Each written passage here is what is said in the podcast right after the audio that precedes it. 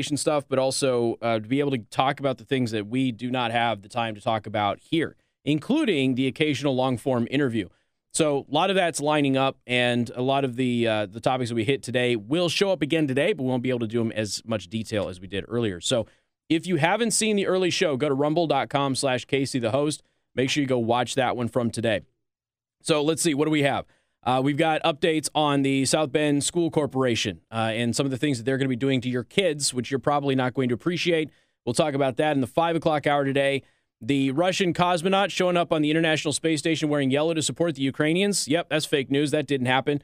And we are also going to talk about some more things that are happening inside of Russia and Ukraine that will be very interesting uh, to kind of expose because, again, Western media is not really giving you the entire story. In the first uh, little bit here, though, uh, David Henke, who is obviously you know on the council in Elkhart, posted a, a synopsis of yesterday's meeting, and I wanted to go over all of this. So this is for most of you who are in the the Elkhart area, particularly city limits. Um, but I wanted to go over some of this just because even though I live in Elkhart, I don't get a chance to talk about a lot of Elkhart issues because Elkhart's current government really loves keeping things quiet and secret. Uh, and that doesn't mean that I don't know about them. It's just that if I come out and I start talking about some of it, people ask me for paperwork. And sometimes I have that and sometimes I don't. Sometimes I have it, but I couldn't turn it over without exposing um, a whistleblower or what have you. And they really love keeping things from everybody. They really love keeping things from everybody. So uh, Mayor Roberson is is not an open book. So anyway, we take a look at this. Uh, here's what the uh, the council voted for. So David Henke on Facebook, the majority of the council voted to appropriate $4.2 million to design a new police station for a piece of property that the city does not own. I feel like I need to say this one again. The council voted to spend $4.2 million to design a police station for a piece of property that the city doesn't own. Uh, shouldn't you spend the money to own the property first? That kind of how that goes down? All right, let's move on to the next thing. Uh, the majority voted to provide one million to pursue the property that the proposed building is to be built on. Uh, okay. Shouldn't that happen first, though? What what happens if you spend four? Again, I'm just throwing it out there. Maybe maybe they are super ultra confident they're going to get the property. But let me just ask this question: if you spend $4.2 million designing a police station on a piece of property that you don't own, and then you're going to spend a million dollars to pursue that property, but you don't get the property, didn't you waste $4.2 million? Am I missing something? I mean, theoretically. The new building cost is estimated to be $40 million, but it is yet to be designed. So the 4.2 million is just to design the building. Uh, the building should cost 40 million, which means it'll cost like $70 million. They then appropriated $85,000 to advertise on WNDU for police officer recruitment efforts. Uh, there was a question about that because that's the same news that carries police stories and even negative ones while we advertise and blend them together. Uh, so David Henke thought that maybe that would be a missed target. So if NDU is running anti-police stories while the police department is running recruitment efforts on the news network, then would that be counterproductive? I think it's a fair it's a fair point to answer. I don't know how much anti-police stories are running over there because I don't watch them. So I, I don't know. You guys are going to be a better judge of that than than than I will. Uh, I I would be interested to know because I know that the South Bend Police Department has run uh, recruiting efforts here in MNC. I'm wondering how that's worked out for them because I think that would be a very interesting uh, you, you know topic to broach. Uh, you have a First of all, a lot of people just aren't watching TV anymore. I, I don't know how else to. I, I'm tired of explaining this to people. People just aren't really watching live TV all that much. And the people who do watch live TV uh, generally are not in the age demographics to become a police officer. So, probably a, a different demographic, maybe a pro law enforcement station to, to run with, um, maybe digital specifically targeting those who would be inclined to be pro police in the recruitment age brackets. But, you know, hey, it's the government, and the government can't even build websites. Doesn't matter if they're state, local, federal, whatever. So, I, yeah, again, it's okay. If it works out for them, great. If it doesn't, then, you know, you were told. Uh, let's see. Uh, David Henke then writes What I do know is that the current administration has assisted in minimizing public discussion and input while spending the most future dollars of the last four administrations. This is all true. And this is the thing. You know, you have you have the Democrats in, in Elkhart who have voted to basically get rid of uh, filibuster, go to a simple majority, kills the minority. And those same Democrats are going to pitch a fit when Republicans are in control of that council and Republicans then silence the voice of the minority Democrats when the Democrats will be in the minority because you're an Elkhart, you will be in the minority. Um, and they're going to absolutely pitch a fit when they're in the minority that they won't be able to actually debate. Well, maybe you shouldn't have gotten rid of the debate rule and fl- uh, flipped it to a simple majority to cancel out all of that debate from the minority party. But I, I guarantee you, Mark Mark my words. I know I told you to do this a long time ago when this actually happened. Mark my words, okay? Mark my words.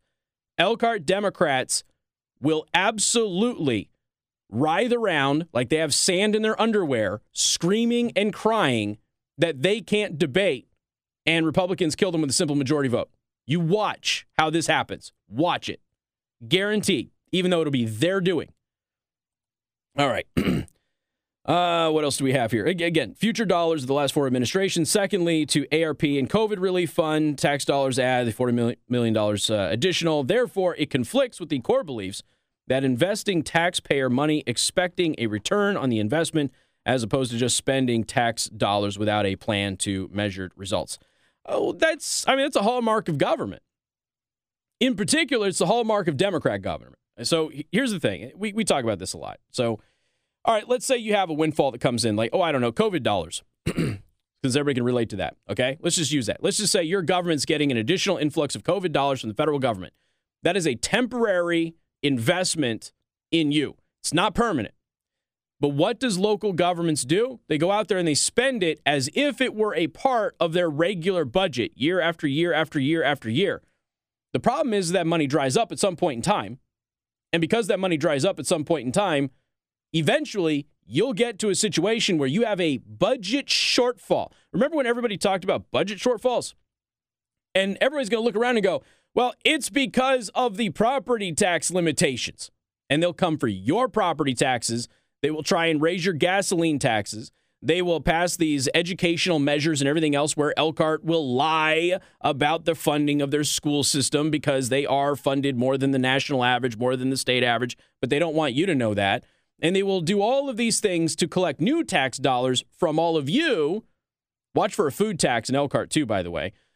They will do all of that to recoup the money that they overspent because they treated a temporary windfall as a permanent budgetary measure.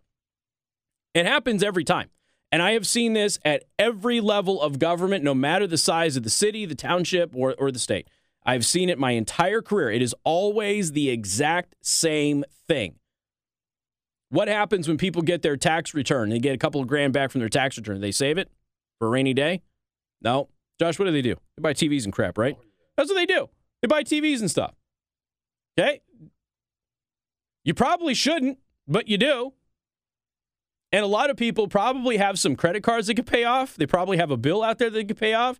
Do they pay it off? Nope. They don't do that. they just go spend it. Government's the same thing.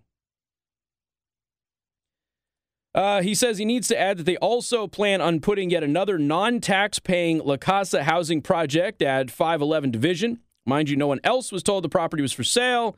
It's a, it's a TIF, TIF zone, meaning that the tax is to stay in that zone to help build it back up as yet stated. Uh, so, and you can talk about how La Casa doesn't pay taxes and stuff like that. So I don't need to get into that. But uh, it's what's interesting about all of this is that you start going through it, and uh, really I wanted to focus on the first one just to kind of highlight how silly government is. You don't own the property that you want to design the new police station. And for the record, I'm not saying that the police department doesn't deserve a new police station. Okay? They probably do. But if you're going to m- make a new police station for the Elkhart Police Department, shouldn't you own the property first? And and then after you own the property, then and only then spend 4.2 million dollars to design the police station that is supposed to cost you 40 million? Why would you spend the money to design the police station before you own the property that you're going to put the police station on?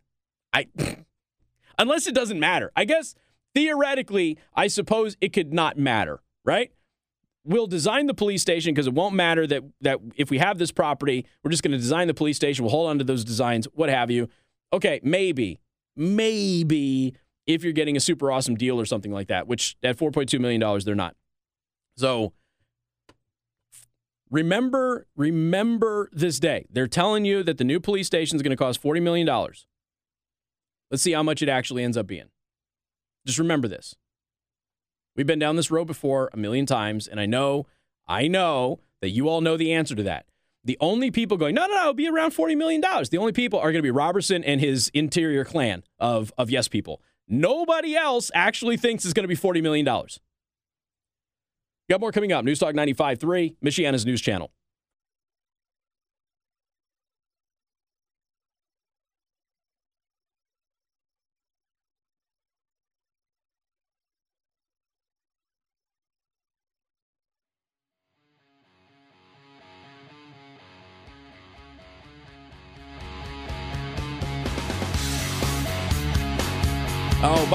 The uh, pro pedophile Supreme Court Justice nominee is answering questions right now. I'll get to that later.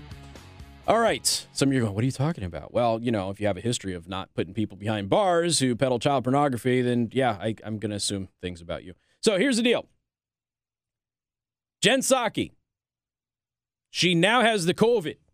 All right. Now, I don't know how this happened because I think Jen Psaki's up to like eight or nine boosters.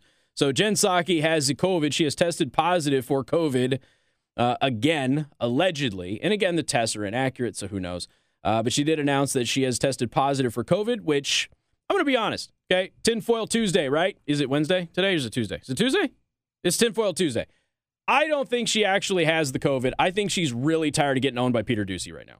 She's had a very bad couple of weeks, and it's not her fault she works for crazy people and it's her job to go out there and defend crazy things. And she's not recovered since Peter Doocy asked uh, if Joe Biden owns an electric vehicle. And then she says presidents don't drive all that much. But Joe Biden is always posting videos about him driving his collection of Corvettes. So doesn't really Corvettes. Uh, Josh, correct me if I'm wrong. Corvettes not fuel efficient vehicles, correct? Last I checked, they were not. They get better when you install dual turbos, particularly if you put the turbos in the rear and not in the front, which is where you should be mounting your turbos anywhere. Much, much more efficient. Um, but I don't think that he has done that. So she hasn't recovered since then. She's just been constantly getting hammered by Peter Doocy every single day. Have you seen the videos of him asking these questions and the reactions of the other White House press pool when he asks them? Because every single one of them knows that he's asking really good questions. They just don't want to ruin their access by asking them themselves. Watch their facial expressions. Slow the video down, zoom in, watch their expressions when Peter has been asking her questions. So I think what has happened now is I have COVID has become the latest timeout. It's kind of like when Justin Blackface Trudeau up in Canada, eh, when he didn't want to meet with the truckers, so he suddenly came down with COVID, but he only had COVID for like two days and then suddenly was out in the public again. Let's be honest, he didn't have COVID. He just didn't want to actually talk with the truckers who were asking for a meeting with him. So I think that that's probably what's going on, but who knows? Uh, still, we're, we're at less than 1% of people have actually been reinfected with COVID, even through Omicron and the Obi Wan Kenobi version of COVID that we have now. So I don't really know if she has COVID, but she says that she has COVID. Um, they're saying that there's some other people who are in her pool that may have got it. It may have gotten back to Biden. As you all know, Biden had that massive gaffe the other day about the uh, the first lady's husband having COVID, which would of course been him, but that he screwed that up and then he recovered brilliantly. He cracked a really funny joke, recovered, and then he made another mistake right after that. So again, I, I just if you ask me, I think Jen Psaki is running and hiding. In the COVID news out there, though, 10 pilots from major airlines are now suing the CDC over the mask mandates on airplanes. You realize that the they have studied this and they have found and, and actually the airline industry released a whole bit of research on this that said the masking on airlines doesn't actually help anything. Of course, the masking doesn't help at all anywhere. Uh, but on airlines, with the way that the air systems are done and the filtration systems that were installed into the airlines after the outbreak of the pandemic, that they're getting really irritated with this. So there's a group of pilots from JetBlue, American Airlines, and Southwest. They have filed a lawsuit against the CDC and the Department of Health and Human Services after the mask mandates for airports and airlines was actually extended. They were talking about ending these man- mandates here about a week and a half ago. They extended them out, so now these pilots are filing a lawsuit. Um, and they're saying that the pilots allege in their lawsuit the CDC acted, quote, without providing public notice or soliciting comment. Supposed to do that by mandating masks for all American travelers and employees in the transportation sector. The defendants have acted without statutory authorization or following the rulemaking process required by the Administrative Procedures Act, or known as the APA. They have more in there, but let's be honest, that's been happening the entire pandemic. A bunch of people have been going around the law uh, throughout the entire pandemic. So good for these pilots for uh, filing that lawsuit. And in the final nail in the coffin of the screeching leftist out there, Stormy Daniels has been forced to pay Donald Trump a large amount of money. And why was she forced to pay Donald Trump a large amount of money? Because, again, she lost her case after a federal appellate court rejected her bid to reconsider a defamation claim, which failed in a lower court. This is what's funny. She's suing him for defamation. She's the one that made it public. Go figure. Uh, porn star Stormy Daniels uh, forced to pay former President Donald Trump a large sum in legal fees, according to CNBC. Daniels is responsible for paying nearly 300 grand to the former president. Uh, CNBC reported all of this, and the Friday's ruling is reportedly likely to end the years long legal fight between Daniels and Trump. So she's got to pay Trump back. But the good news is, is that she's going to be able to get her money back from her scam artist of a lawyer, Michael Avenatti, who everybody in uh, CNN and MSNBC thought was going to be the next president of the United States at one point in time. So there's that. Really sucks uh, to be an anti-Trump activist today. Not a good day for you all.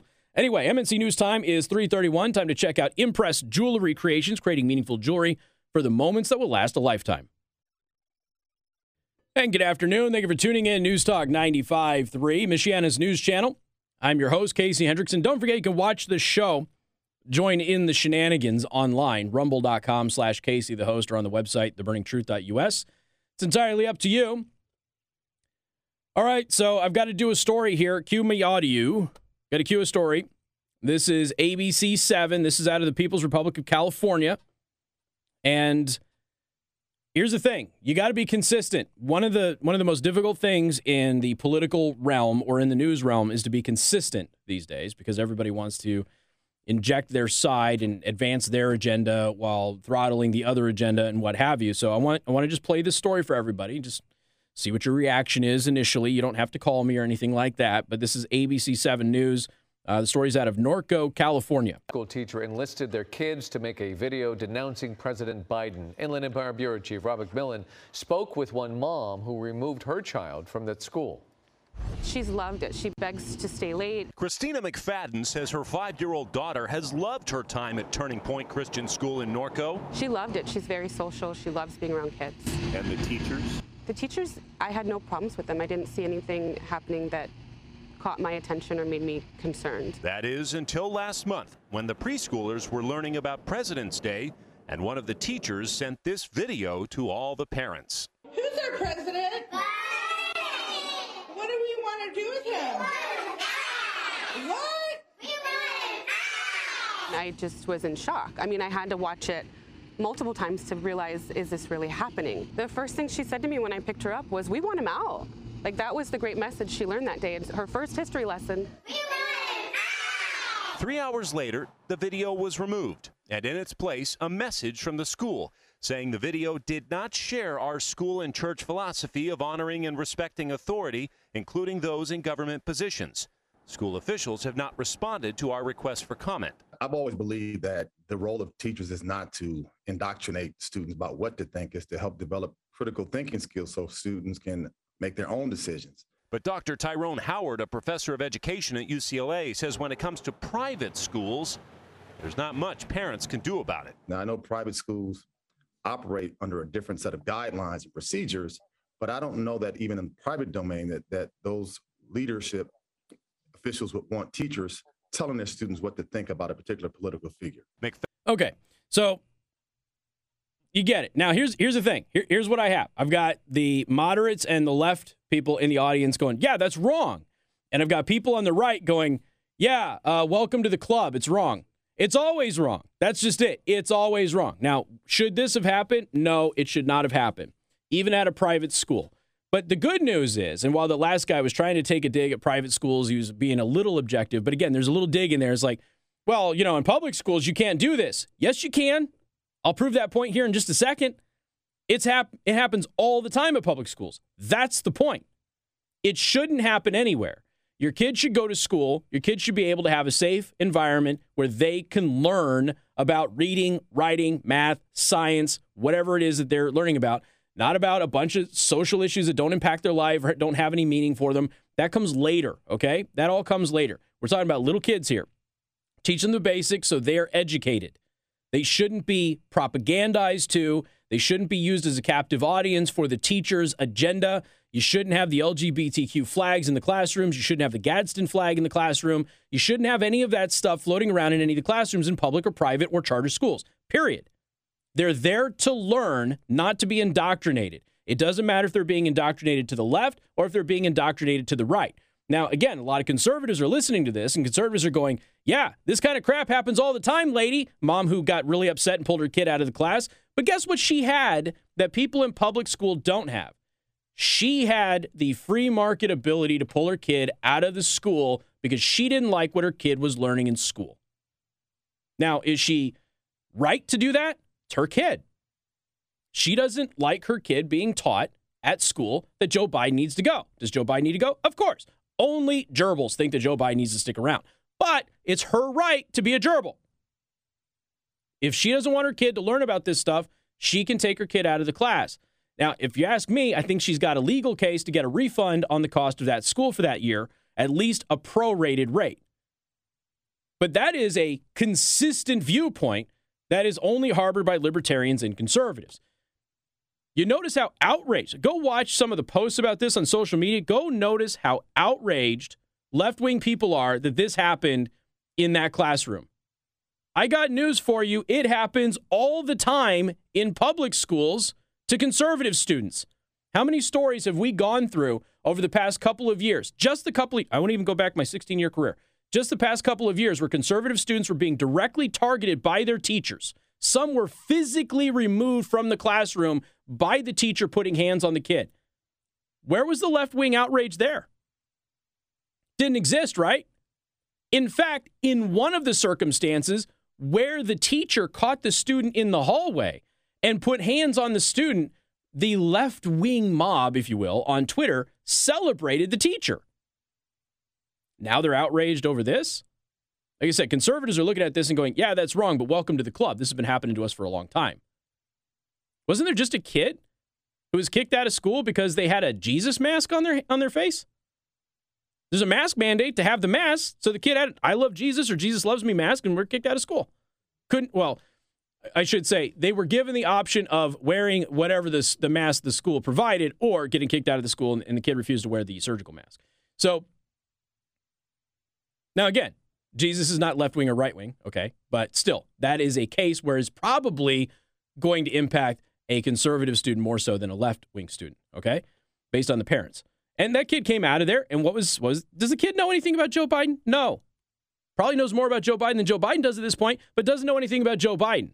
So the kid shouldn't be calling for Joe Biden to be pulled out of the class, uh, pulled out, pulled out of classroom, pulled out of the White House. So the mom is right to be outraged there. But here's here's the thing. See, there's this other story that's going on. Exact same time the exact same time. You ready for this? A Texas elementary school held an LGBTQ pride parade and didn't want the parents to know about it. Hmm. You, think that might make some parents a little upset? In Texas? Texas Elementary School celebrated Pride Week. It's not even Pride Week. Celebrated Pride Week and instructed students to, quote, keep it confidential. Oh. Just like they don't want you to know about some of the stuff that they're teaching your kid in sex ed and some of the materials that are darn right pornographic that they don't want your parents to know about. They're going to blame your parents if you get a failing grade, though. They'll blame your parents if your child gets bullied. But then they don't want your parents involved. I mean, we've been talking about this with the real all red story for several days now. And I know that we've been talking about before then the amount of people who have reached out to me with similar stories in surrounding school districts, I assure you there are more stories coming. And we're talking about people who have documented proof that principals and teachers were brought in on it and didn't do a thing. Teachers reportedly told students to keep the parade confidential, which would violate Texas state law. Despite some key legislative victories for concerned parents, LGBTQ related curriculum and sometimes outright activism is still ubiquitous and in America's public schools. Even in red Texas, students were forced to participate in Pride Week, complete with a pride parade through the halls of Austin's Doss Elementary School. The video of the parade was shared by the school's assistant principal. The video reportedly shows groups of students and teachers marching through the halls with LGBTQ themed artwork. Now, again, I don't have an issue in the LGBTQ community. All of you know that. It doesn't belong in the schools as an official promotional item of a social agenda by faculty, period. And all of these teachers who have the rainbow flag in their classroom are wrong. All of these teachers who have Gadsden flags in the classroom, and I know the Gadsden flag could go either way, but it's still a political symbol. Shouldn't be in the classroom. None of this stuff belongs there. Your kids are going there to learn. They're not going there to be propagandized to, to be brainwashed. So the video gets out. Libs of TikTok, of course, grabs it, throws it up on the internet. Now everybody's super outraged that people are outraged that this happened. I'm sorry. Wouldn't this be a left wing agenda item being forced upon every student in this public school? Of course it would be. So while nobody on the left seems to care about this form of brainwashing or propaganda being used against a captive audience with these students, which was explicitly and against the law told to be kept from the parents, they're going to get really upset about a group of five year olds who are told that Joe Biden needs to go at a private school. Look at that wonderful hypocrisy that we are getting. Both cases are wrong. I didn't know my teacher's political beliefs until I had geopolitical economics. And you could certainly argue that it's a relevant topic and he was still one of the best teachers I had. And he let us know at the very beginning of that school year. He goes, Look, his name is Mr. Swallow. He says, I realize where I live. I'm a liberal. I'm a classic liberal, and most of you are going to be conservative or at least uh, on the Republican side of things. And he told us point blank, he goes, I am not going to push my agenda on you. I'm not going to judge you unfairly. And he was one of the best teachers that we ever had. He was a fantastic teacher but he also challenged us because most people in that area did happen to be Republican slash conservative or libertarian, and he wasn't. So he was always able to get us to answer questions about geopolitical economics from our ideological standpoint while still resisting with his own. That's the type of thing that we need. That's critical thinking, not brainwashing. You don't brainwash five year olds and you don't brainwash captive elementary students in your social and your political agendas. Got more coming up. Newstalk 95.3, Michiana's news channel.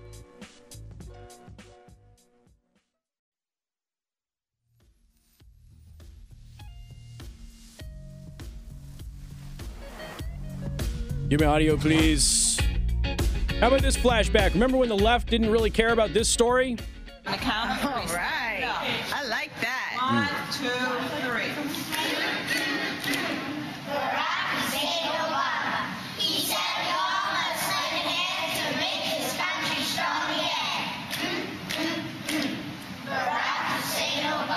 Remember them uh, public school kids being forced to sing songs praising Obama in 2009? Remember that? Remember how outraged the left was? That's right, they weren't. They thought it was adorbs. Remember that?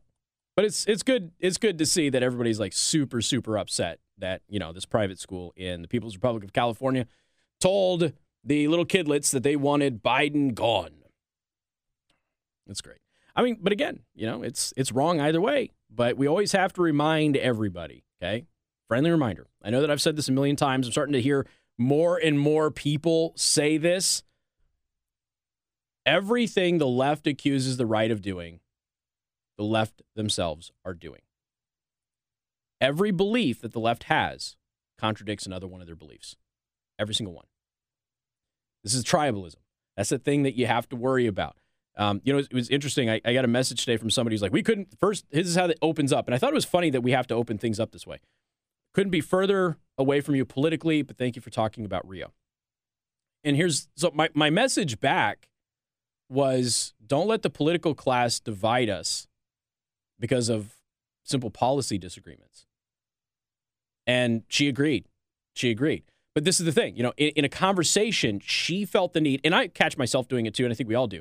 She felt the need to say, look, I don't agree with you, but I appreciate you covering this story. And that's fine. We can have policy disagreements, but the, it's the political class on each side that demonizes the other side and forces you to go into your little tribe. That's why people fight. Uh, if you get Americans together, beer in their hand, hanging out, they agree on a heck of a lot more than the political parties would ever want you to believe. That is a fact. The loud mouths that you see every single day on the news and all of that stuff, they're not they're not a representation. And I've used this as an example on my show. And Josh, you've been with me how many how many years? Three? Three years now? Okay. He's heard me say it a million times. If you you watch the way that people behave on on television or on radio or in the newspapers and things like that, social media, but do you actually have that interaction with your family and friends and your coworkers who you disagree with? The vast majority of you are going to say no. Okay. And I'm talking about like pre COVID stuff because some people just went nuts during COVID. Generally speaking, y'all get along. You've got relatives who disagree with you politically and you'll you'll have fun jabs at each other, but it doesn't generally end up in a massive fisticuff laden fight or something of that nature because most people can get along with people they disagree with. Most people are not as egotistical as Arnold Schwarzenegger, making a stupid video telling Russian troops to not fight the Ukrainians and go home. Talk about the fart sniffing ego of that guy. Most people get along with other people just fine, even if you disagree. But it is interesting how we've been kind of just pushed back into that little corner. And this lady and I had a very nice conversation today. Don't buy into it. It's the political class versus all of us. More coming up, 95.3 MNC.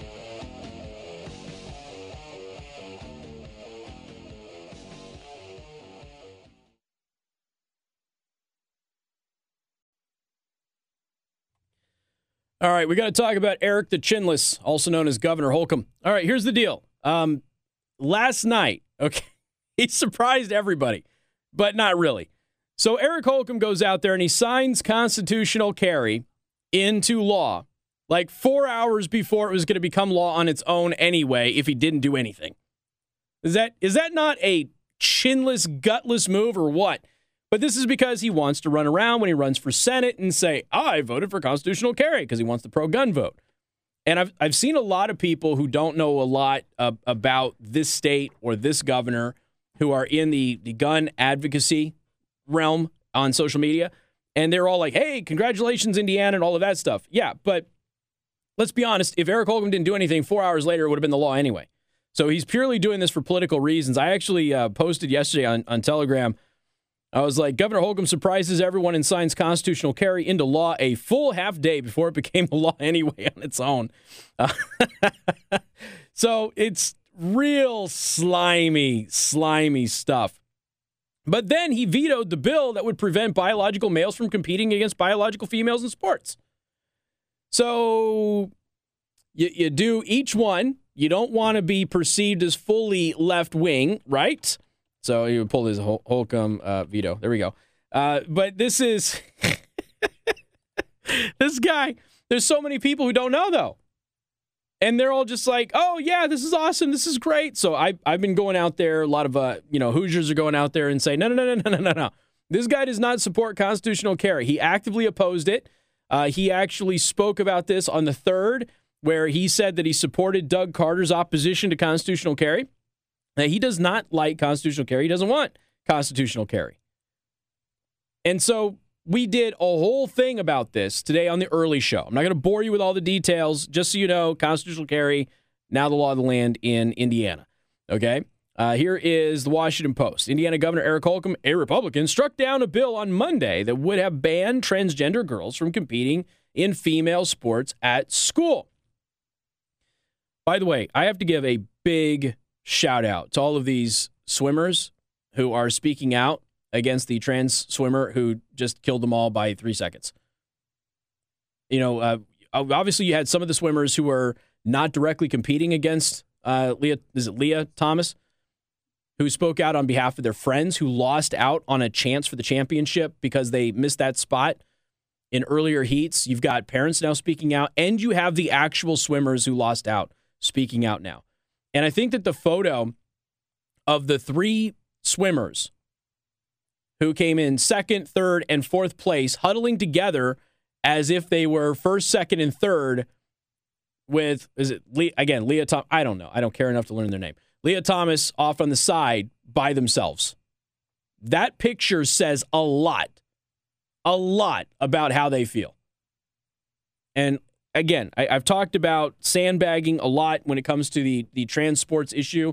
Uh, when you have the biological males competing against women, they will throttle their performance a little bit, and then they will go for it in order just to kind of get rid of the noise. Lia did that. Everybody else has done that. So Governor Holcomb, who thinks he's going to run for Senate in this state and swap places with Mike Braun, okay? And Mike Braun's voting record has been very good for conservatives. The problem is that Mike Braun attacked law enforcement, and that's always going to be a big problem for him. Mike Braun's the one running around ignoring local media all over the state instead putting his face all over Fox News. Okay, that's, you know, it's fine. I don't have a problem with him doing that, but you're going to get to a point where you're going to need those local resources. And Mike Braun's people said, yeah, he's going to come on on a regular basis on your show and everything else. I can't get him on now. When I'm in Washington, D.C., I can't get Mike Braun to take my appointment. I can't get him to do anything. But he'll always show up for Fox News. And when you trash law enforcement, good luck becoming the governor of a state like Indiana. Good luck. He'll probably get the endorsement of Doug Carter, the superintendent of the Indiana State Police. Doug Carter will, who doesn't like the Constitution, will probably be like, "Yeah, I don't care that Mike Braun called us all racist and stuff. Yeah, totally. Let's go for it." So Holcomb goes out there and he he vetoes the bill. Now a simple majority overturns this thing. In a letter addressing his decision, Holcomb wrote that the bill leaves too many unanswered questions. Does it? He also challenged the need for state intervention. It implies that the goals of consistency and fairness in competitive female sports are not currently being met, Holcomb said. They're not. That's the point of the bill. Did he? He said this. Let me read this again because I know it's just Tuesday and some of you are like, Casey, you did not just say that he said that. It implies, this is what Holcomb said when he vetoed the bill. It implies that the goals of consistency and fairness in competitive female sports are not currently being met. They're not. Hence the bill. Chinless dweef. After thorough review, I find no evidence to support either claim, even if I support the overall goal. God, he is such a snake. This guy, is such a snake. Have you ever met any politician in the Indiana political realm who has talked out of both sides of his butt cheek as much as Eric Holcomb does? This is this guy has the ability to throw his wind like nobody I've ever seen before. And it goes right back to when I had him on the show when he was a candidate. And it goes back to him going out there and campaigning on raising the gas taxes to fix the crumbling Indiana infrastructure and then raising the gasoline taxes to fix the crumbling Indiana infrastructure. And then two weeks later, giving the first State of the State address and talking about how the infrastructure was the infrastructure of Indiana was the envy of the Midwest. Well, which one was it? Do we need to raise gas taxes to rebuild our crumbling infrastructure that you campaigned on, or is it the envy of the Midwest? Which one is it? He doesn't know. All he knows is that there's a radio host somewhere in the midst of Michiana who has made him feel really bad about himself and he grew a goatee to hide it. That's that's all he knows. You realize we have trans athletes crushing girls in Indiana sports right now, right? Including in swimming. Talk to those girls, Eric, and see if they feel like the competitive female sports are, uh, let's see, the fairness in competitive female sports are being met. Talk to those girls who are competing against biological males and see if they feel the same way as you. I found no evidence of any of this. That's because you didn't talk to anybody because you never leave the Capitol. Washington Post. The governor who first who was first elected in 2016 also noted that the bill would probably face legal challenges. Okay. Um, I, I realize that there's a lot of people who are kind of new here, kind of like the 30 TikTokers who don't know anything about politics believing Joe Biden's lie about inflation and gas prices and running around and making stupid little videos about it. I realize that there's a lot of new folks. I got news for you. Everything is a lawsuit now. Everything gets sued. Everybody gets sued. That is the point. If you're going to run around and say, well, you know, it, it faces legal challenges. Yeah, anytime you try to protect women's sports against trans athletes who are biologically male, yeah, you're going to have a legal challenge because they want to be able to compete. Lia Thomas was like 400 and some odd uh, ranked in the in the country when when they were swimming as a guy, and they're number one by a wide margin as they swim as a as a girl. We have that story everywhere. It is consistently the same. I have brought you the scientific research on the testosterone levels, the bone density, and all of the other issues that impact male athletes who transition to female. I brought you all of that. Women can't compete against biological males who transition later on in life. And Lia Thomas hasn't transitioned, by the way. They're a Tucker. Not that there's anything wrong with that. It's just that we haven't got to the point where there's a snip and cut. Sorry, you haven't swapped genders yet. Holcomb referenced a uh, lawsuit filed in federal court before the measure was introduced that involved a middle school forbidding a transgender male student from playing on boys' sports teams, among other alleged discrimination. So just because there's a lawsuit, you coward? Well, there's other lawsuits on all of these things, so I'm sure it's going to be challenged. Yeah, it will be. You know, most people understand that things worth fighting for are things you have to fight for. Eric Holcomb, I, how many times have I told you over his tenure as governor? And I told you before he was elected. I told this is a guy who doesn't like to fight. He doesn't like to fight. He just wants to be liked. The only battle he's ever picked in his entire life was the stupid mask mandate, which he falsely claimed had beaten COVID before the Delta variant surge. This guy has no gumption for battle, none whatsoever. And if you're going to be in politics, you have got to want to fight for what you believe in. And he doesn't because he doesn't really believe in anything. The only thing that Eric Holcomb believes in is that his his little beard makes him have a chin and that he likes cocktail parties. That's it. That's all he believes in. And I'm not calling the man a drunk. I'm not saying that he drinks or anything like that because there's some people like, he doesn't drink, whatever. I don't care. He likes cocktail parties. He likes all the people hanging around him basically giving him a tongue bath every day because he surrounds himself with yes men. This is, you can't be in the media if you're not going to be able to look at difficult images, and you can't be in politics if you're not going to be willing to fight for what you believe is right, which tells me that he's either weak and a coward or he doesn't actually believe that biological males have an advantage over biological females in sports. Which tells me he watches way too many Disney movies.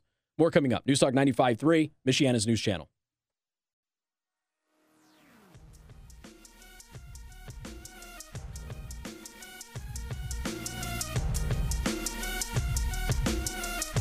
And good afternoon. Thank you for tuning in. News Talk 95.3, Michiana's news channel.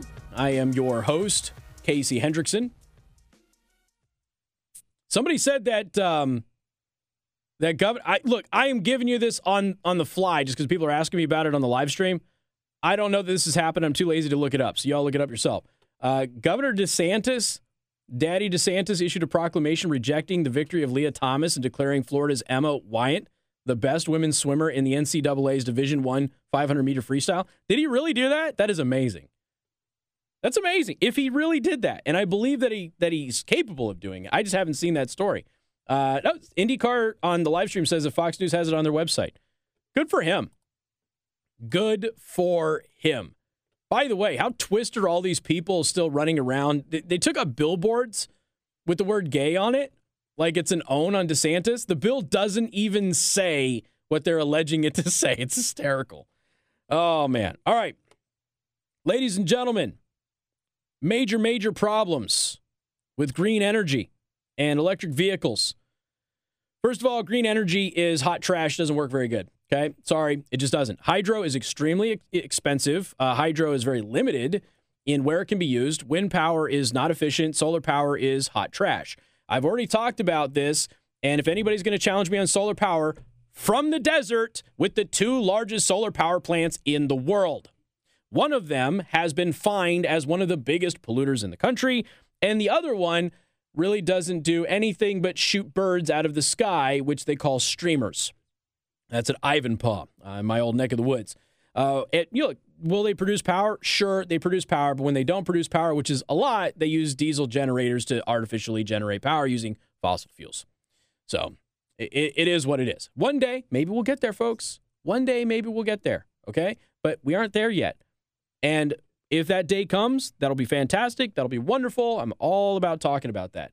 The fact of the matter is, if you want clean energy, it has to be nuclear, period, end of story. And they've got these new mini nuclear plants that are available now. Indiana is actually considering using them. I certainly hope that they decide to use them. Uh, they are they're 100%, uh, I don't want to say 100%, but they are completely safe. Uh, nuclear power across the world has killed less people than any other source of energy out there, including hydro and solar and everything else. So it's just not one of those practicalities. But you got Pete Buttigieg and everybody else out there going, hey, get an electric vehicle, which people can't afford. They're, they're too expensive. They don't allow the cheap electric vehicles from India to come into the country. India has uh, electric vehicles that they don't go very fast, but they're under $10,000. So you could get one. You could drive around town. Getting on a freeway is going to be sketchy, but driving around town you could do but they don't let them in there because they don't have the safety precautions that they mandate with American vehicles. So you can't actually buy one. So there are cheap electric vehicles that exist. It's just that American politicians won't actually let you buy them. So here's the problem. Not only are we dealing with major issues with elect, elect, the electrical grid because you can't have these EVs on the electrical grid because the electrical grid right now can't handle uh, in many places what we already have. But you have an issue with costs of producing electric vehicles. So um, you need something called lithium. Now, lithium is mined and it has shot up 472% in the last year. So, your expensive electric vehicle which is already going up because of inflation anyway, is also facing other issues which are causing electric vehicles prices to go up. I already told you Tesla's affordable car, which is like 52 grand, uh, has been increased in price. And it is no longer pushed out of the affordable category. But now you got lithium out there. Lithium has gone up 472%. So not only do you have the increasing cost of energy in general, both fossil fuel and so called renewable, but the cost of making electric cars is going up. And electric cars use computers, and we're still having an issue with computer chips and all of that side technology that goes into it. Wasn't the right way to phrase it, but you get what I'm saying.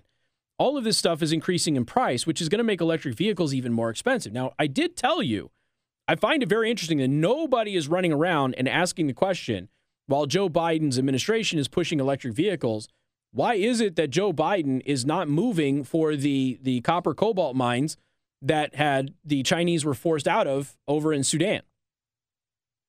And I realize it's Sudan and doing business in Sudan is a little hairy, but if you need copper cobalt mines and lithium and everything else to make your electric vehicles, which isn't it interesting that Joe Biden did remove all of the oil imports from Russia, but didn't remove the lithium imports from Russia. He didn't ban those. Don't you find that interesting? As a side note, BlackRock, which is the most powerful company ever in human history, is pushing electric vehicles, and yet they are the biggest investor in energy, both fossil fuel and renewable in the entire world. And what do you need to run an electric vehicle? You need energy. Who has investments in BlackRock? Pretty much everybody in Congress has investments in BlackRock.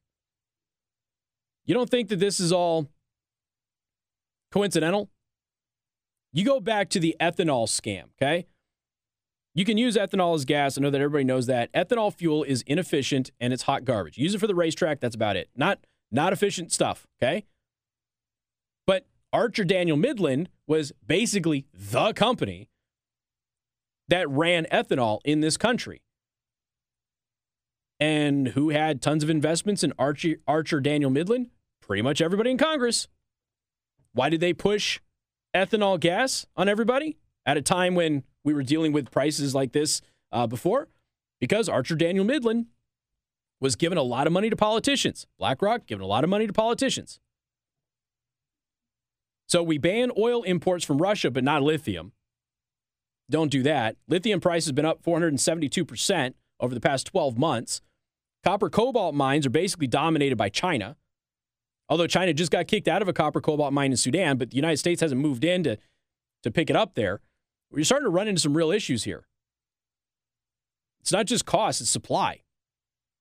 And then you have the energy grid itself, which cannot sustain a mass conversion to electric vehicles anytime soon. Not without nuclear. It's not going to happen. Got more coming up. Newstalk 95.3, Michiana's news channel. MNC News Time is 431. Time to check out Impress Jewelry Creations, creating meaningful jewelry for the moments that will last a lifetime. And good afternoon. Thank you for tuning in. Newstalk 95.3, Michiana's news channel. I want to thank R&B Car Company, locations in South Bend and Warsaw. R&B Car Company are your used car experts. I'll be perfectly honest. I don't know how I have the energy that I have today. I haven't eaten anything. Uh, well, you know what? I did have some toast this morning, so there was that. Um, so I don't know. I'm just running on on uh, hatred and rage. I think it's. I don't know. People are commenting that I seem like I have a lot of energy today. That's good. I I appreciate that. Um, I well. Oh, here's the thing. I am back on my my uh, hormone therapist, and I have my my uh, Alpha Pack from Nutrition HQ. That's probably what's keeping me going. All right. So here's the deal. Myocarditis continues to be a major issue. Uh, this, you know, I, I think it's the nature of the game that soccer players seem to run into this uh, in the healthy athlete category more than everybody else. And we've now got more and more medical doctors who are weighing in on this. And I know I've given you a bunch of updates on this over the past couple of weeks, uh, going back throughout the pandemic. Obviously, I covered it throughout the entire thing. Myocarditis and irregular heartbeats are now commonplace for healthy people around the world thanks to the COVID 19 clot shots. And even pediatrician offices are posting warning signs on their windows about it. Now, people like Eric the Chinless, Holcomb, don't want you to know that. They just want you to get your four year old vaccinated so he can get his $40 million a month from the federal government. That's all he cares about. He cares about money, he doesn't care about you. At a Virginia doctor's office, there's a sign in the window that reads COVID vaccination affects your heart. If you receive doses of any COVID shot, we will not clear you without lab work. Now, here's the thing more doctors need to do this.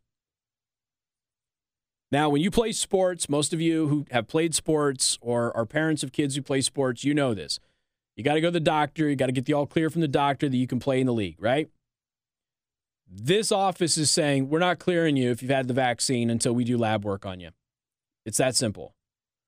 The doctors run tests for student athletes, and they know that gene therapy prion injections clog blood, uh, strains the heart, can kill you. And these doctors at Jackson River Pediatrics don't want to be responsible for clearing kids and teenagers with a physical uh, for sports when they could drop dead from it due to a cardiac event. And as we have highlighted all over the world, this has turned out to be an issue, particularly with soccer players. Soccer players and basketball players uh, usually have higher incidence of this because of the nature of the game. But soccer players globally, they have really been the brunt of the myocarditis outbreak. And, you know, we're at a point now where the CDC is trying to pretend that it's normal. I went over the NIH research on that just, uh, I think it was just last week. It's not normal. It's not a, it's not something that happens to young people at all. And when you look at the research on the National Institutes for Health website, this is an this is a disease of aging. And now they're all telling you that hey, this is something that is common with young and healthy people. No, it's not. It is not common with young and healthy people unless there is something that happened that is causing their body to produce clots. And the thing that we know that produces clots are the vaccines. And again, the vast majority of people who are getting the vaccines are not going to have this. Thank God. But a much larger than would ever be accepted otherwise are getting it. And the younger you get, the more at risk you are. Young men in particular, young males, adolescent males, are more at risk than anybody else. Generally speaking, according to Pfizer's own research, women have a much worse side effect uh, register with the vaccine than men do. But the younger you get, the more it affects young male athletes in particular. but it does affect everybody. I think it's just the nature of the game and, and running constantly. Soccer's not an easy sport to play. Due to healthy athletes dropping dead from heart problems right after getting clot shots, doctors around the world are trying their best to avoid being blamed by posting precautionary sports physical sign off policies and completing extensive lab work, including uh, echocardiograms to rule out heart damage from the so called COVID 19 vaccines. These signs warn about all COVID shots, not just one kind or from one manufacturer. And that is true. Uh, we have found that there is a blood clot issue with all of them, whether they're mRNA or not. This is not about a recall of one batch. This is a warning about all of the shots, all but proving independent media has been right all along. And that's very true. I uh, read an article the other day and I know that this is not going to be anything new for many of you who have been paying attention to all of this from the very beginning. Again, the vaccines really aren't vaccines, they're gene therapies. And most of you are well well aware of that. But what has happened now is that there's legal cases that are being built about that very thing. That they're technically not vaccinations, that they are gene therapies. And all of the process in getting gene therapies approved and all of that uh, starting to build that legal case that I keep telling you is coming down the pike. So I read an old article about this here. Uh, I think it was last week, maybe the end of last week, and uh, I think it was before the weekend. And they're talking about, hey, the lawsuits are getting they're getting ready to happen. And we already told you that the CDC and the Ministry of Health for the United Kingdom have completely downgraded how many people have actually died from COVID. Something that we told you was, of course, going on. Nobody wanted to believe it was a conspiracy theory and everything else.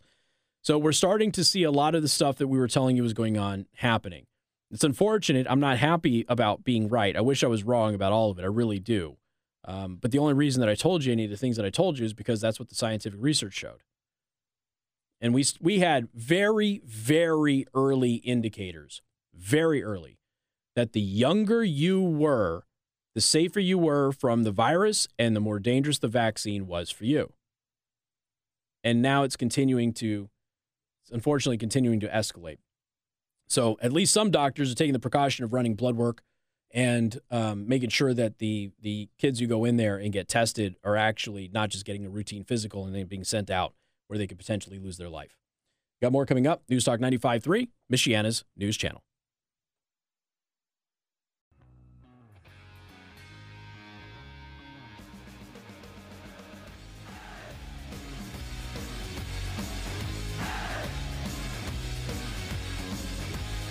Hey, good afternoon. Thank you for tuning in. News Talk 95.3, Michiana's news channel. I am your host, Casey Hendrickson. If you go to rumble.com slash Casey the host and you're watching the video, by the way, got uh, got a sizable audience on Rumble today. Thank you for that. The rest of you are watching on the burningtruth.us. Thank you for that. But if you're on Rumble, the word of the day is Eric the Chinless. Please use that in the comments section below the video. If you're on the website, you have a tab for comments on the mobile app, not in the live chat, but in the comment section. The word of the day is Eric the Chinless. That's what we're looking for. Yesterday, I told you that the estimates by the American intelligence community is that 170,000 illegal immigrants are ready to come across the southern border. 170,000. Well, a federal judge has just ruled that Biden's lax deportation policy is illegal.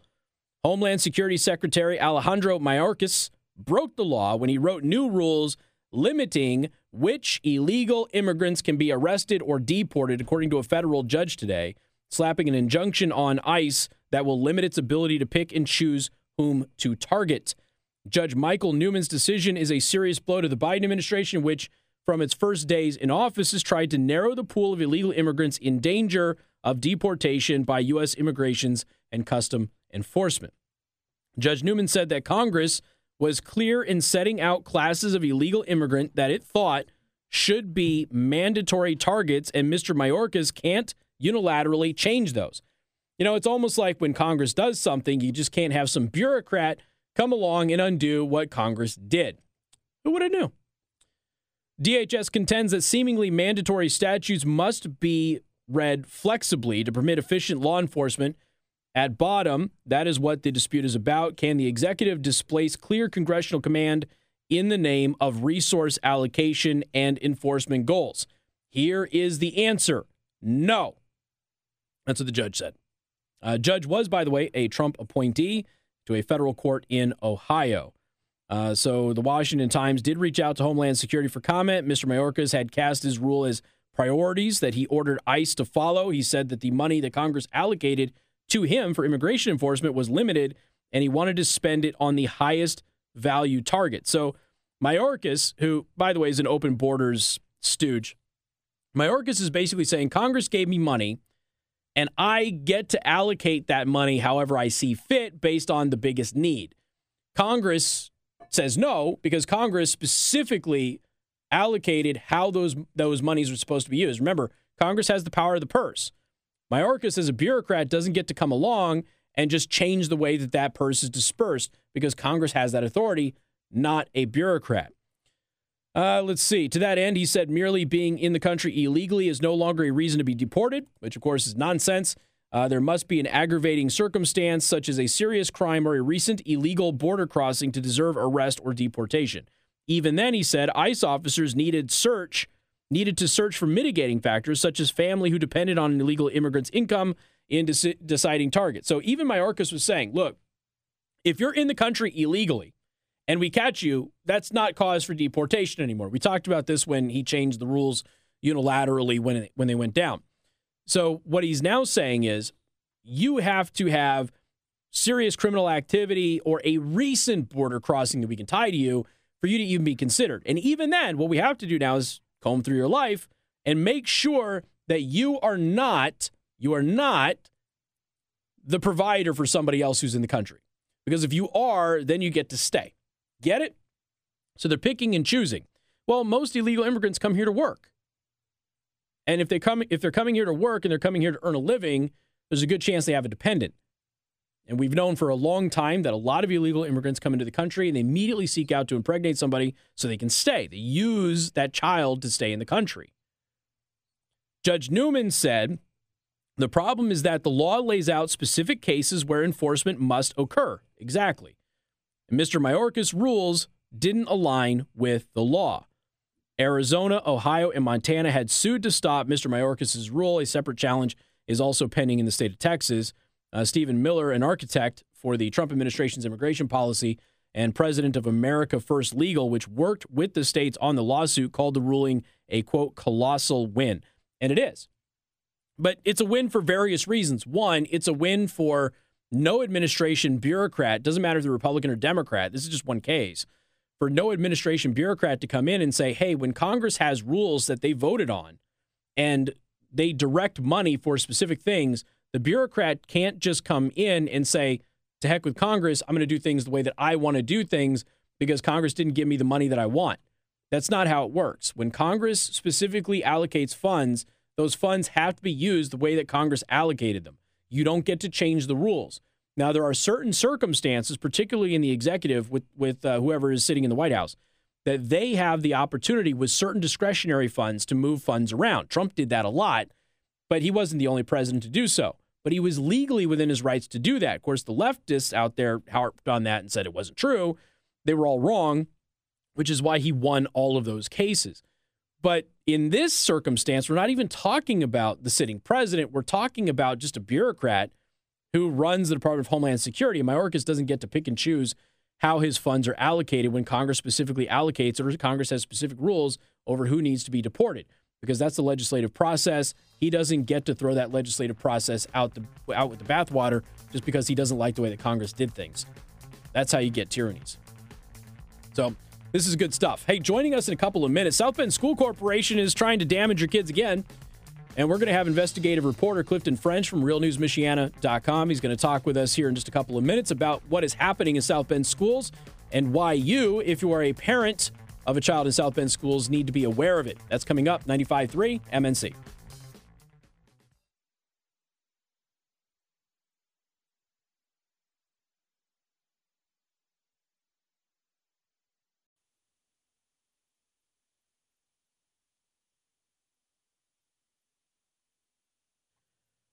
I know you're all going to be surprised by this, but the South Bend School Corporation is screwing up and damaging children again. I know, shocking issue. We've never heard this story before. And joining us to talk about it right now is Clifton French, investigative journalist from RealNewsMichiana.com. Clifton, how you doing, man?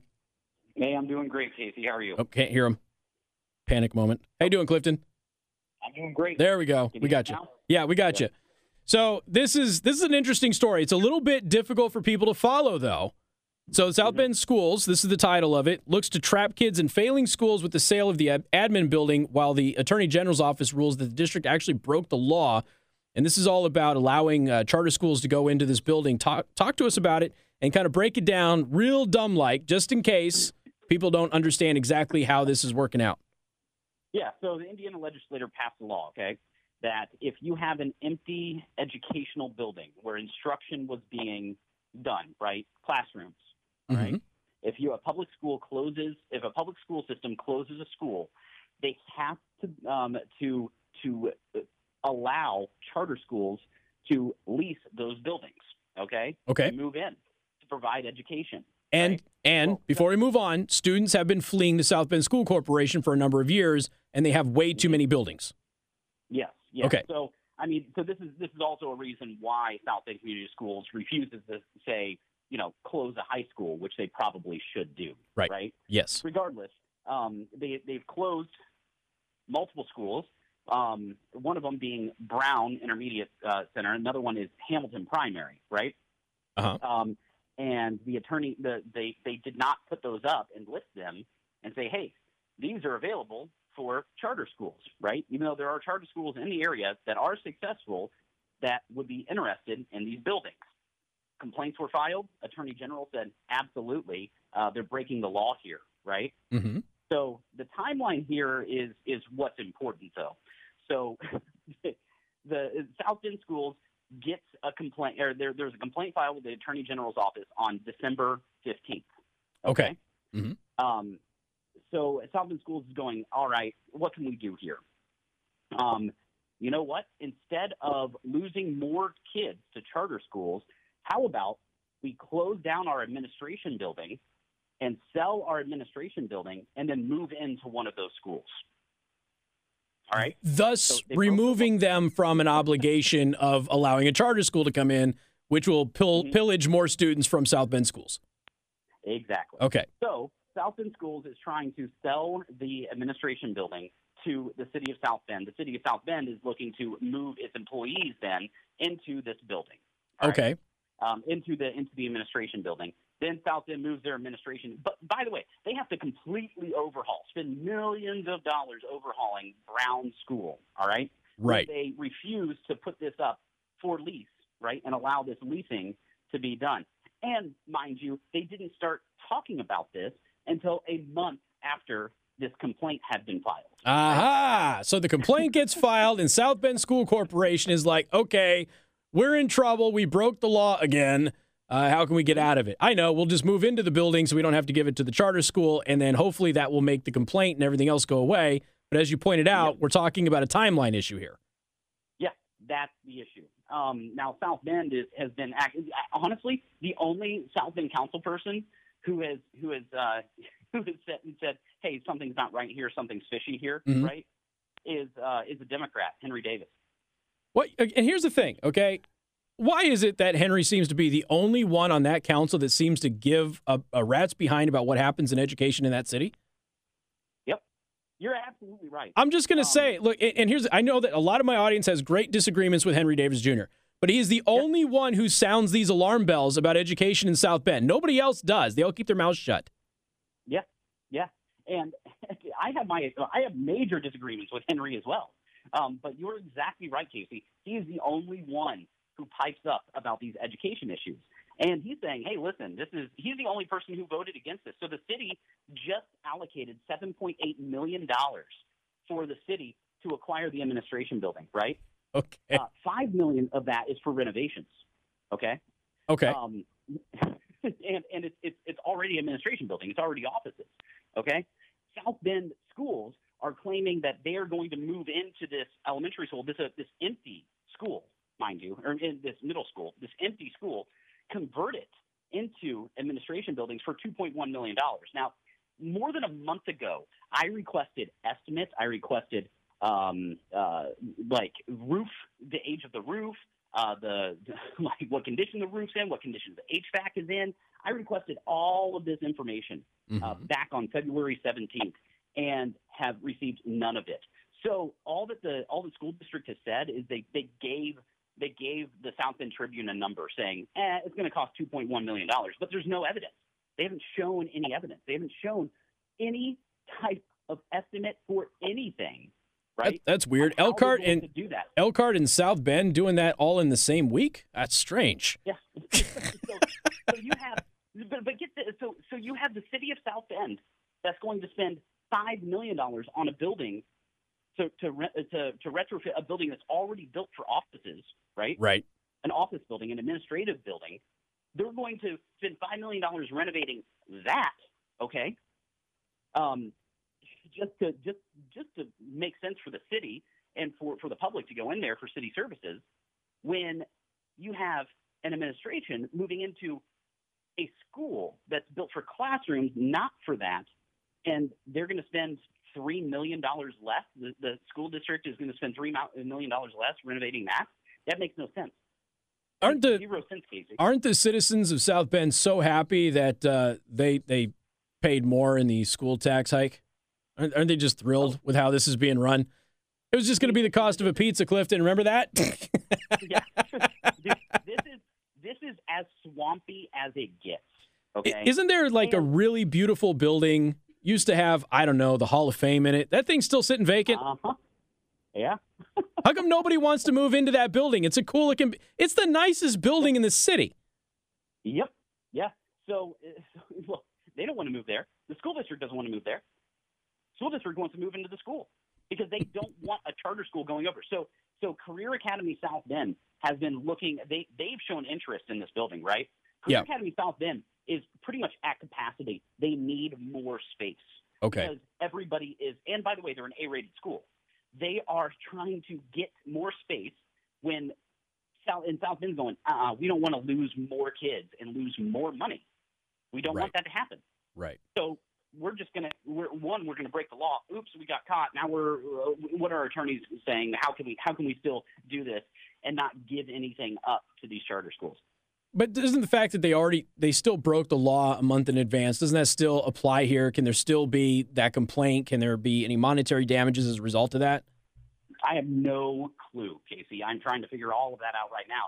However, I mean, it, it, it just shows you. It just shows you how scummy these people are. Well, and the Career Academy is a really good school.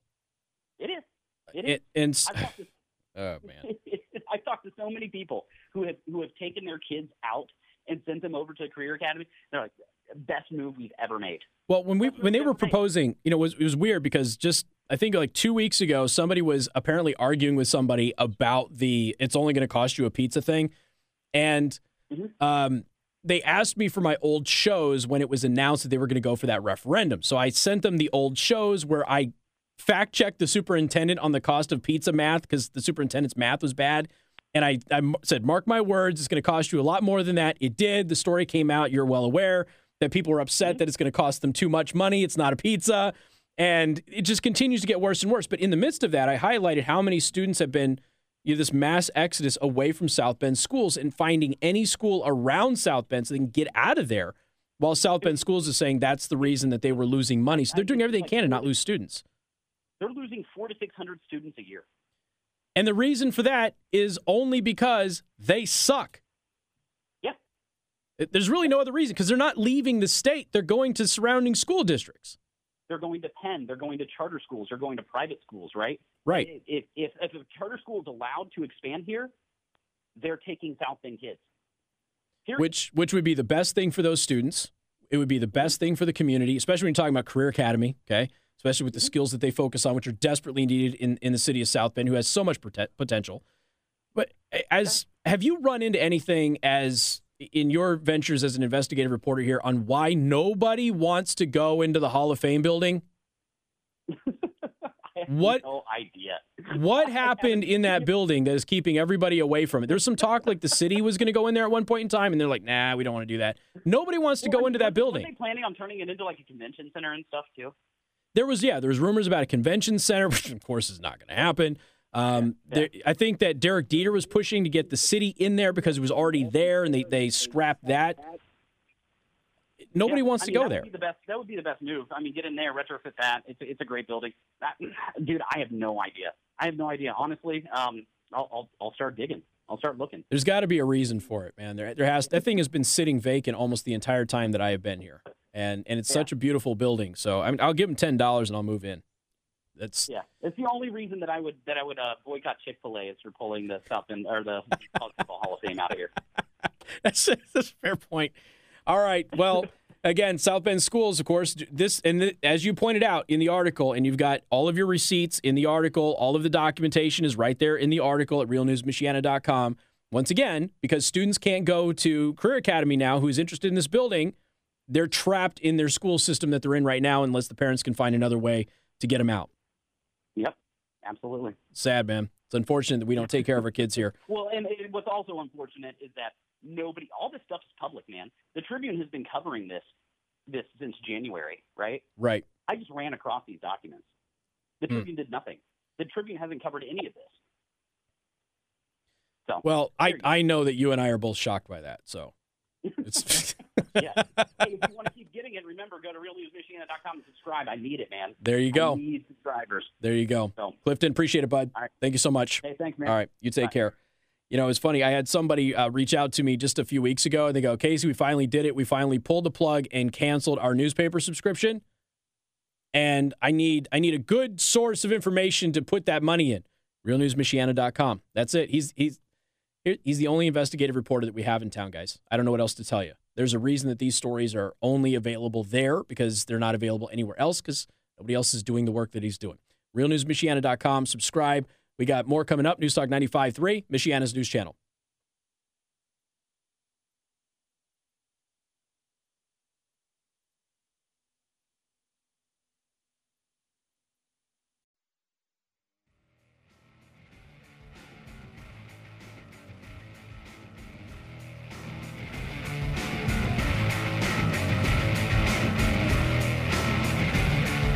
Afternoon. Thank you for tuning in. News Talk 95.3, Michiana's news channel. You all heard it. We actually talked about this off off the microphone yesterday, but on camera yesterday. Josh and I were having this discussion. Like, can you imagine if this story is real? Going to the International Space Station as Russian cosmonauts wearing pro Ukrainian colors, there's a good chance you don't get home, right? You're stuck up there in space. Well, that's yet another anti Russian Western fake news story. The Russian cosmonauts were not wearing yellow because of Ukraine. It had nothing to do with Ukraine. They were made months ago, long before the conflict even started. Uh, Russia's space agency themselves dismissed the entire notion that this had anything to do with any statement about Ukraine. In fact, uh, all of the astronauts on this mission from Russia all actually come from the Bauman Moscow State Technical University, and these are their colors. So every every uh, crew on the International Space Station who goes up there picks their colors. So like uh, the U.S. pretty much has like standard colors that we use, generally blue or orange. And the Russians apparently picked their colors when they were going to have their mission, and they picked yellow because of the school that they all went to and that was the reason why. Uh, one of the cosmonauts was actually asked about it, and he actually said, "Well, you know, we had a bunch of yellow laying around. We thought this would be a good idea, so we used the uh, the yellow fabric. That's it. Had nothing to do with Ukraine. Again, they were made months before the conflict even broke out." But naturally, you know, you go and you take a look at all of the stories about the Russian cosmonauts show up at International Space Station wearing Ukrainian colors, and and if you looked at the uh, the pictures of all of this, you'll notice that they were not wearing the the full Ukrainian colors. It was just yellow. So it didn't make any sense initially, but it's like, okay, if if the story is real, I mean, they're risking basically being isolated on the space station. How are you going to get home? You're going to have to hitch a ride with the Americans or one of the other crews. What's going to happen there? Um, is any of them going to want to go back to Russia? After protesting the Russian invasion of Ukraine on the International Space Station where everybody can see what they're wearing? Probably not. And now, of course, you've got the Russian media pointing out, not true. Uh, American media is now confirming the story. Nope, not true. But look at all of the days that we had where the story was Russian cosmonauts support Ukraine on the International Space Station.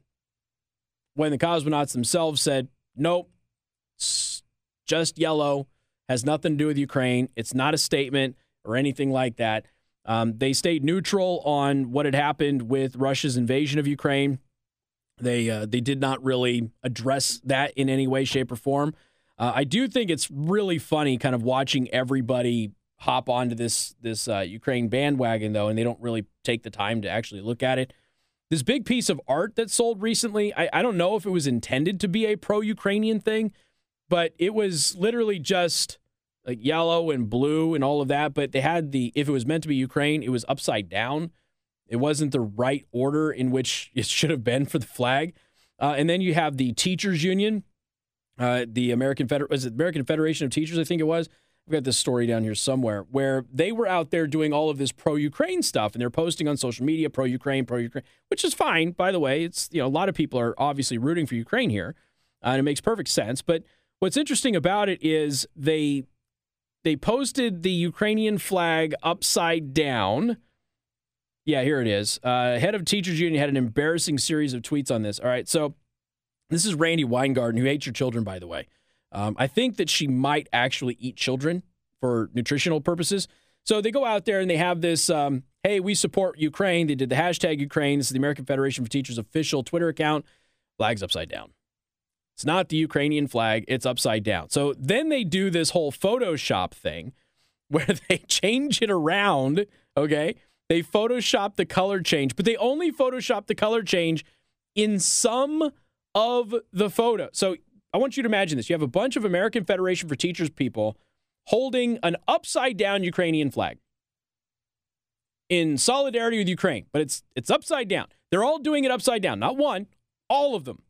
So what they do is they go back and they photoshop the colors, they swap them, okay? They swap them in the the front 3 people, but all of the people behind them are still holding the Ukrainian flag upside down. These are the people responsible for representing the teachers that teach your kids. Okay? Then they Photoshop a Stand with Ukraine sticker on it to help cover up some of this stuff. None of this makes any sense. All right? they go out there and then they uh, they use Randi Weingarten herself, who heads up the American Federation for Teachers, on her own personal account, tweeted out, "We hashtag stand with Ukraine." Ukraine is a country near Ukraine, Josh, but not Ukraine. Ukraine. Again, this is the American Federation of Teachers misspelling Ukraine and getting the basic geopolitical facts wrong, um, including just the flag of the country. Uh, would that be geography? Getting the flag of a country wrong is geography. Eh, kind of geography is. Yeah, I know. Talk, not talking about top topology here, but uh, topography, whatever. But this is um yeah, it's it's upside down and then then they didn't and they all got it wrong. Not one person, not one person standing in that photo, it was like 12 people said, "Hey, this is upside down. We got it wrong." They're they're responsible for teaching your kids. Inspires confidence. Like the South Bend School Corporation. Inspires confidence. Yeah. MNC News Time is 532. Time to check out Impress Jewelry Creation, something that will actually inspire confidence in your significant other. Impress with Impress Jewelry Creations. If I were to ask you which major company was probably the most woke, what would you say? There's a good chance a lot of you probably would have said Google, right? So Google is out there pretending to be the social justice warrior gatekeepers, if you will. And yet Google is being sued by black employees for racism. Interesting. Despite its status as one of the wokest companies in the world, including maintaining an official program to inject critical race theory into the field of programming, tech giant Google is facing a major lawsuit alleging that it discriminates against black employees. Even among the far left tech giants of Silicon Valley, Google has a reputation for wokeness. The company invited Robin DiAngelo to give a talk on white fragility. Robin DiAngelo is the shyster fraud uh, who talks about the fragility of white people, and she's a lunatic. So, its managers gave employees instruction manuals on recognizing white dominant culture, and it maintains an entire program dedicated to machine learning fairness and new academic discipline attempting to blend critical race theory with computer science. What could possibly go wrong? Um, we've also documented how they have fired various employees who have brought attention to the company's shortfalls uh, with these sorts of things. Documents released through James Damore's class action lawsuit in 2018 revealed an atmosphere of unchecked, rampant hostility towards white males within the company. As a whistleblower told Breitbart News in 2017, senior leaders at Google focus on diversity first and technology second. Yet somehow they're still more uh, better able to be more advanced than Apple. I don't know how that is. Even with its track record, it appears that Google cannot escape the litigious machine of Diversity Inc. The tech giant is now being sued by a black female employee who alleges that the company engaged in systemic racism. Weird how systemic racism keeps popping up in liberal fantasy land, right? All of these places that are controlled by liberals for generations, systemically racist. Uh, super woke liberal companies, still systemically racist. Weird how that happens, right? So I guess the answer is is she crazy? Or the question is, is she crazy? Or is liberalism just racism? Or I suppose you could say that maybe they're crazy and she's crazy and crazy begets crazy. And so they're being sued by a crazy person because they were acting crazy and they superimposed their crazy on her crazy and it became uber crazy and now there's a lawsuit. Regardless, woke Google is a white supremacist institution. You should not use any of their products. Don't use Apple either, though. You know what? Just don't have a phone because there's nothing we can do anyway. You got more coming up. Newstalk 95.3, Michiana's news channel.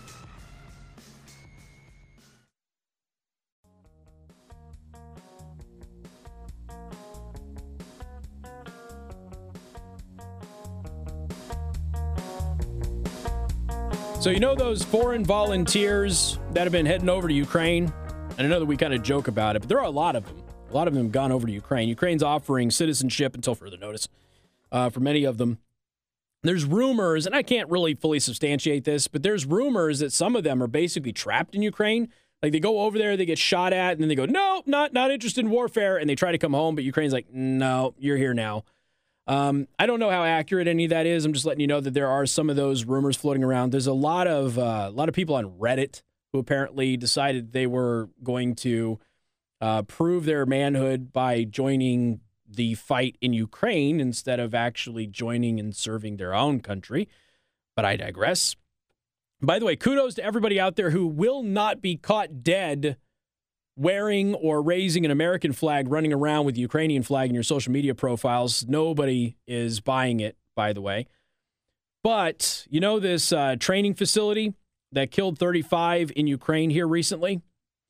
It looks like the foreign fighters were responsible for that attack. And it this comes with you're bringing people in who don't really know how to fight a war. British volunteers have been blamed for a missile strike that killed 35 people at Ukrainians' training facility because their phone signals gave away the base's location. I know you all went there thinking that you were going to do TikToks and you're going to beat back the uh, the Russian wimps and all of that stuff, and you ended up getting a bunch of people killed. Between 12 to 14 British phone numbers, starting with the plus 44 national dialing code, were visible to surveillance equipment a short time before the Russian missile strike at the training facility in western Ukraine on the 13th of March, according to media reports now. Uh, mercenaries who were contracted by the Wagner Group, a military company linked to Moscow may have been operating nearby at the time of the strike, according to those reports. So the foreign fighters may actually be making things worse for Ukraine. Now, we're talking about the non professional foreign fighters. A lot of the uh, former special forces operators and tier two operators, they're over there, and obviously they're going to elevate the Ukrainian fighting ability. But there's still a lot of just run of the mill dudes who have never had any combat experience or military training this is a problem. Of course, the Ukrainian military should have known better, should have taken their phones right away, but they didn't. This is how they die in Kurdistan as well, by the way. All right, folks, go to rumble.com slash Casey the host. Rumble.com slash Casey the host. In the comments section, the word of the day is Eric the Chinless. We'll see you all tomorrow. Make sure, make sure you subscribe. Get the newsletter, theburningtruth.us, with uh, the the daily show prep as well as the podcast. We'll see you tomorrow. Have a good night.